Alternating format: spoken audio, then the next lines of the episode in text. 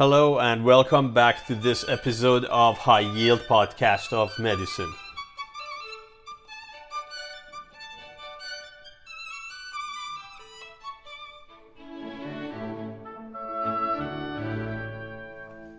In this episode of Psychopharmacology, we'll turn our attention to opioid analgesics and their agonists with different potency, as well as mixed or partial agonists. And finally, we discuss the antagonists. What we discuss in this episode will function as the foundational knowledge needed to address the opioid use disorder in our discussion of substance use disorder series. What are the opioid receptors? What you know is there are three main opioid receptors that are mu, kappa, and delta, but I would like you to know that there is a new family called nociceptin orphanin receptor. What is the common response of all opioid receptors? Analgesia. What are the levels of analgesia exerted by activation of opioid receptors? All three receptors are associated with analgesia at spinal and supraspinal level. Mu receptor function also exerts peripheral analgesia. In addition to analgesia, what are the other functions associated with mu receptor? Sedation, euphoria, physical dependence, pruritus, respiratory depression, GI dysmotility, bradycardia, and release of prolactin and growth hormone. What are specific functions associated with kappa receptor? Meiosis, diuresis, dysphoria, and psychotomimetic function. What's specific about delta receptor? Modulation of mu receptor function, as well as antidepressant effect. What are the functions of nociceptin and orphanin receptors of opioids? They are anxiolytic and analgesic. Now, let me provide a simplified way to memorize the opioid receptors function. Remember, all are associated with analgesia. Delta, as letter D indicates, is associated with antidepressant function and also regulates mu receptor function. Kappa mediates dysphoria and therefore psychosis as well as meiosis, but also is associated with diuresis. And mu receptor is associated with almost all other functions, including euphoria, as in mu, and dependence, of course. When the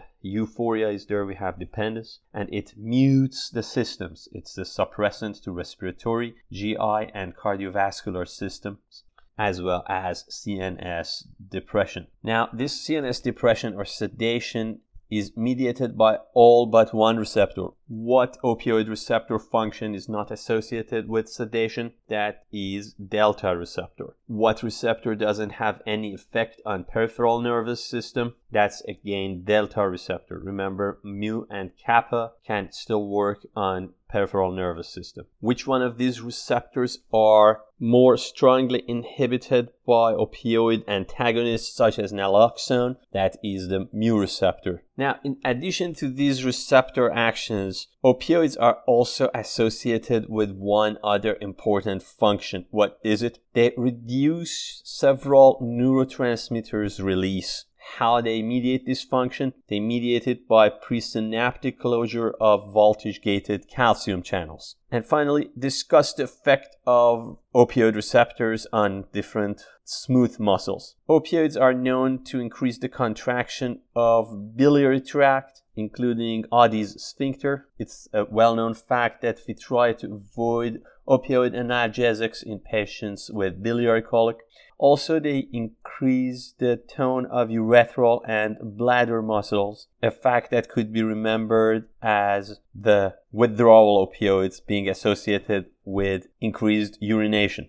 However, on uterus, they have a paradoxical effect and they relax the uterine smooth muscle. And therefore, if you are asked what's the effect of opioid analgesics on the labor duration, the answer is opioids cause prolongation of labor. What are strong opioid agonists? They include fentanyl and sufentanyl family that are also used as anesthetics, as well as the ones that start with M, such as morphine, methadone, meperidine, hydromorphone, or oxymorphone. Then we have moderate agonists, which are also called partial agonists, and they belong to the codeine family, such as oxycodone and codeine itself.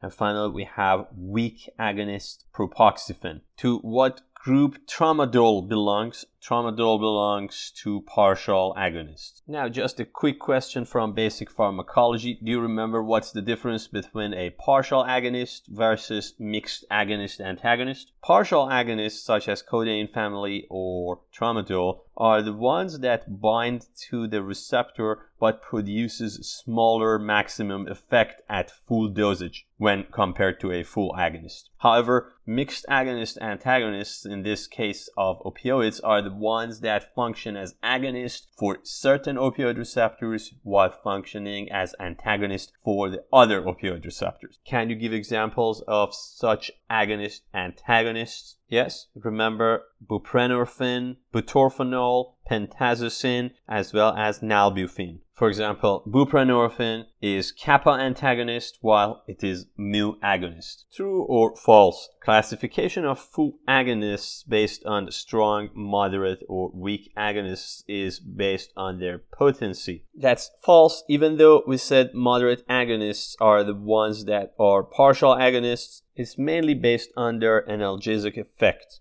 Now, while we mentioned inhibition of neurotransmitter release is achieved by closure of presynaptic voltage-gated calcium channels, what's the effect of opioid receptor activation at the postsynaptic level? They open potassium channel, resulting in hyperpolarization. The phenomenon is referred to as inhibitory postsynaptic potentials. Now, discussing the metabolism or pharmacokinetics of opioids, what is the general route of their metabolism? Most of them undergo hepatic metabolism and most of them are eliminated by renal excretion. Describe the metabolism of morphine. Morphine is metabolized through a glucuronidation conjugation reaction to morphine glucuronide that has not only analgesic effect but also excitatory function. Define the metabolism of codeine. Codeine is demethylated by cytochrome P2D6 into an active metabolite that is morphine. Why morphine demonstrates variable analgesic effect in different people? Because the metabolism of morphine by demethylation in cytochrome system has genetic polymorphism. Discuss the effect of cytochrome enzyme inhibitors on the analgesic effect of opioids. The levels of most opioids are increased by the cytochrome inhibitors. However, the degree of analgesia depends on primary versus metabolite drug. Let me give you an example. You know that codeine belongs to the category of partial or moderate agonists, while morphine belongs to the category of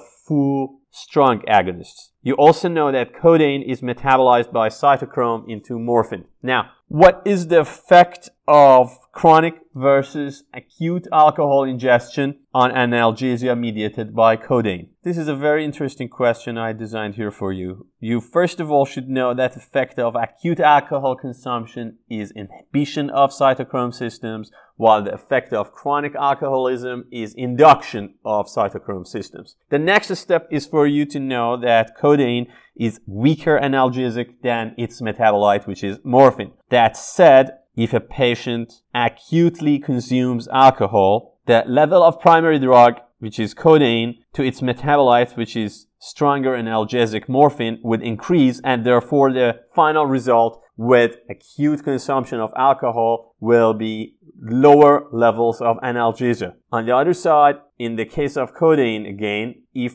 we have a patient who has chronic alcohol consumption issues, this would result in induction and therefore more metabolite production, which is morphine, and therefore it will result in increased analgesia. Now, going on with the metabolism and pharmacokinetics, what is the significance of meperidine metabolism? Meperidine is metabolized to normeperidine that can reduce seizure threshold, simply associated with side effect as seizure. What is the clinical significance of this fact? Meperidine is contraindicated in patients with renal failure. Again, remember, most opiates are eliminated renally, and if this drug is metabolized to an agent that can cause seizure, but it can't be excreted in the kidneys, that means increased risk of seizure.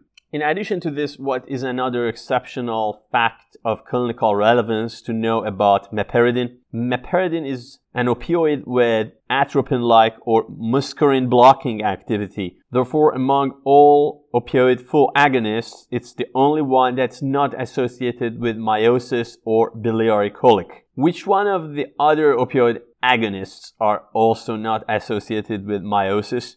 The weak agonist propoxyphene also doesn't produce meiosis. Also, we should remember that the mixed agonist antagonists that function as kappa receptor blocker would logically not cause meiosis. Why? Because as we mentioned earlier, kappa is the receptor mediating meiosis. Do you remember which one of the mixed agonists antagonists is kappa antagonist? That's buprenorphine. Now, what effects of opioid drugs won't produce tolerance? There will be no tolerance to meiosis and constipation. In other words, these two findings will be present at any level of use of most opioids. Now, what drugs can inhibit opioid tolerance? It's shown that NMDA glutamate receptor antagonists such as ketamine can inhibit production of tolerance to opioids. Now let's discuss the clinical uses of opioids. Of course, we know that they are used as analgesic,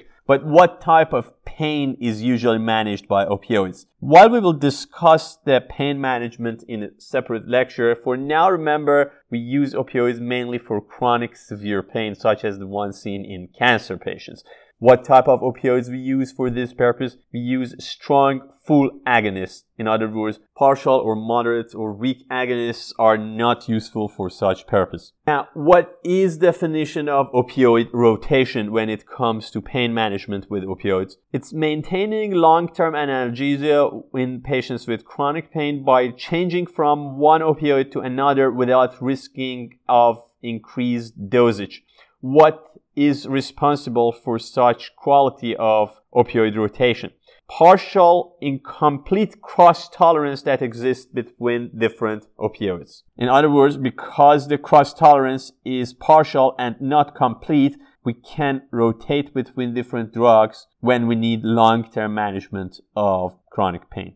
What opioids are usually used in combination with either NSAIDs or acetaminophen? Partial or weak agonists. Name 3 opioid medications with serotonergic function, in other words, risk of serotonin syndrome. One is meperidine, the other is tramadol, and the other is dextromethorphan. What are antitussive opioids? Codeine, dextromethorphan, and tramadol. In other words, partial agonists, which are codeine family and tramadol, plus dextromethorphan. What opioid is antidiarrheal? That's loperamide, as well as diphenoxylate. Which one is specifically used for traveler's diarrhea? Loperamide. Which one of the antidiarrheal opioids are available as over-the-counter medication? Loperamide is OTC as it is very low potency, but diphenoxylate is usually mixed with atropine to reduce the risk of abuse, and it's not available as over-the-counter. True or false? Antidiarrheal opioids can be used for management of diarrhea caused by Shigella, Salmonella, or other enterics. That's false. They should not be given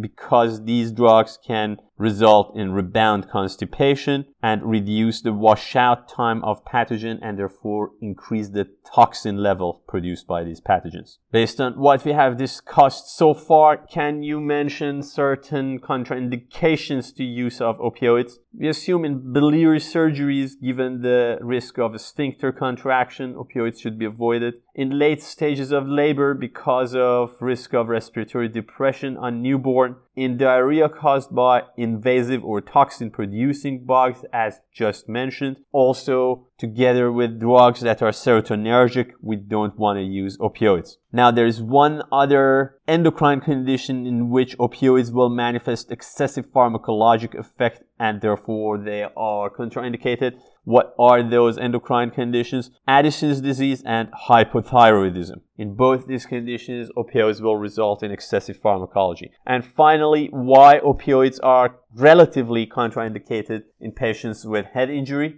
Remember that opioids can suppress medullary respiratory center. This means increased PCO2 level. Increased PCO2 would result in cerebral vascular vasodilation, and this itself means ICP elevation. In a patient who already has head trauma and may have some degree of inflammation in the brain, the last thing we want to do is to further raise the ICP and risk brain herniation. Therefore, we don't use opioid analgesics in head trauma patients. Now, given the antidiarrheal effect of opioids, true or false, opioids also decrease nausea and vomiting. That's false. Should remember that opioids are a strong stimulant for chemoreceptor trigger zone, and therefore they can cause nausea and vomiting. Now, discussing the effects and clinical relevance of agonist-antagonist drugs, one question to ask is, what will happen if we give an agonist-antagonist to a patient who is already taking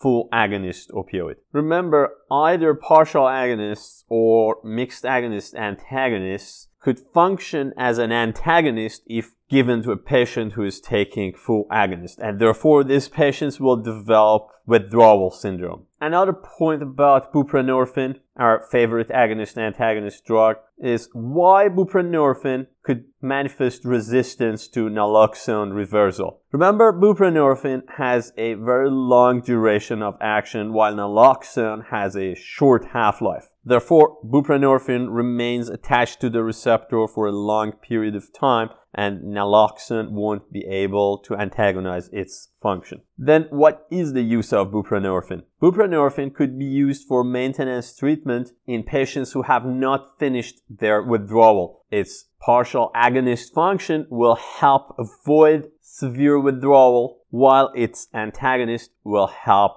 promoting abstinence. What is the most feared complication regarding the use of mixed agonist-antagonists such as buprenorphine, butorphanol, nalbuphine, or pentazocine? The fact that such drugs, especially buprenorphine and nalbuphine, may demonstrate resistance to naloxone reversal in case of their overdose or toxicity, with the associated risk of respiratory depression. What is the well-known clinical scenario for this condition and how that is avoided? Imagine a patient who wants to undergo detoxification and maintenance therapy with buprenorphine or nalbuphine, relapses and starts overusing these medications given their partial agonist activity to a point that gets intoxication with some degree of respiratory depression. In such situations, naloxone won't be able to reverse the intoxication mediated by the long-acting mixed agonist-antagonists such as buprenorphine or nalbuphine. How this is avoided? Most such combinations are formulated to include some naloxone to discourage abuse, as inclusion of naloxone would mean immediate development of withdrawal in case of excessive use. So to summarize risk of respiratory depression with mixed agonist-antagonists, we should remember two facts. One, they have lower risk of respiratory depression compared to full agonists. However, such possible complication can't be predictably reversed by naloxone. Likewise, tolerance to these mixed agonist-antagonists is not as severe as the tolerance likelihood seen with full agonists. And finally, let's briefly discuss tramadol, a drug that's very commonly used. What is the mechanism of actions of tramadol? It is serotonin and norepinephrine reuptake inhibitor, as well as a weak mu receptor agonist. What's clinical uses of tramadol? It's used in the treatment of moderate pain, or sometimes as an adjunct with opioid analgesics in chronic pain. What are side effects of concern with tramadol? Given its serotonin reuptake inhibitor function as well as its norepinephrine reuptake inhibition, the drug has the risk of seizure and serotonin syndrome, and therefore shouldn't be co-administered with other serotonergic drugs, or should be administered with caution in patients with history of seizure. Now, what's the difference between nalbuphine and nalbuphine? Nalbuphine, similar to naloxone and naltrexone, is an opioid antagonist, while nalbuphine is a mixed agonist-antagonist. What is the use of opioid antagonists? Management of acute opioid toxicity. Which one of the opioid antagonists is used by first responders? Naloxone, given its short duration of action and its new preparation that is a nasal insufflation preparation, makes it a good candidate for treating opioid overdose promptly. Which one of them could be used for detoxification or maintenance programs? Naltrexone could be used given its long duration of action. What is the other use of naltrexone? Naltrexone decreases craving for ethanol, and therefore it's also used for alcohol dependence. In general, what drugs are used in maintenance programs? The long-acting agonist, mixed agonist, antagonist, or antagonist, each one of them are good candidates depending whether or not the patient has finished withdrawal or not. If the patient has finished withdrawal, we use naltrexone. Otherwise, we can use either long-acting mixed agonist, antagonist, buprenorphine, or full agonist, methadone. And final question, why opioid analgesics should be used with caution in hypotensive patients? Most opioids are associated with histamine release and therefore vasodilation that can worsen hypotension. And this was opioid analgesics. We will continue this with a specific episode on pain management, to be followed by our episode on opioid use disorder. Thank you.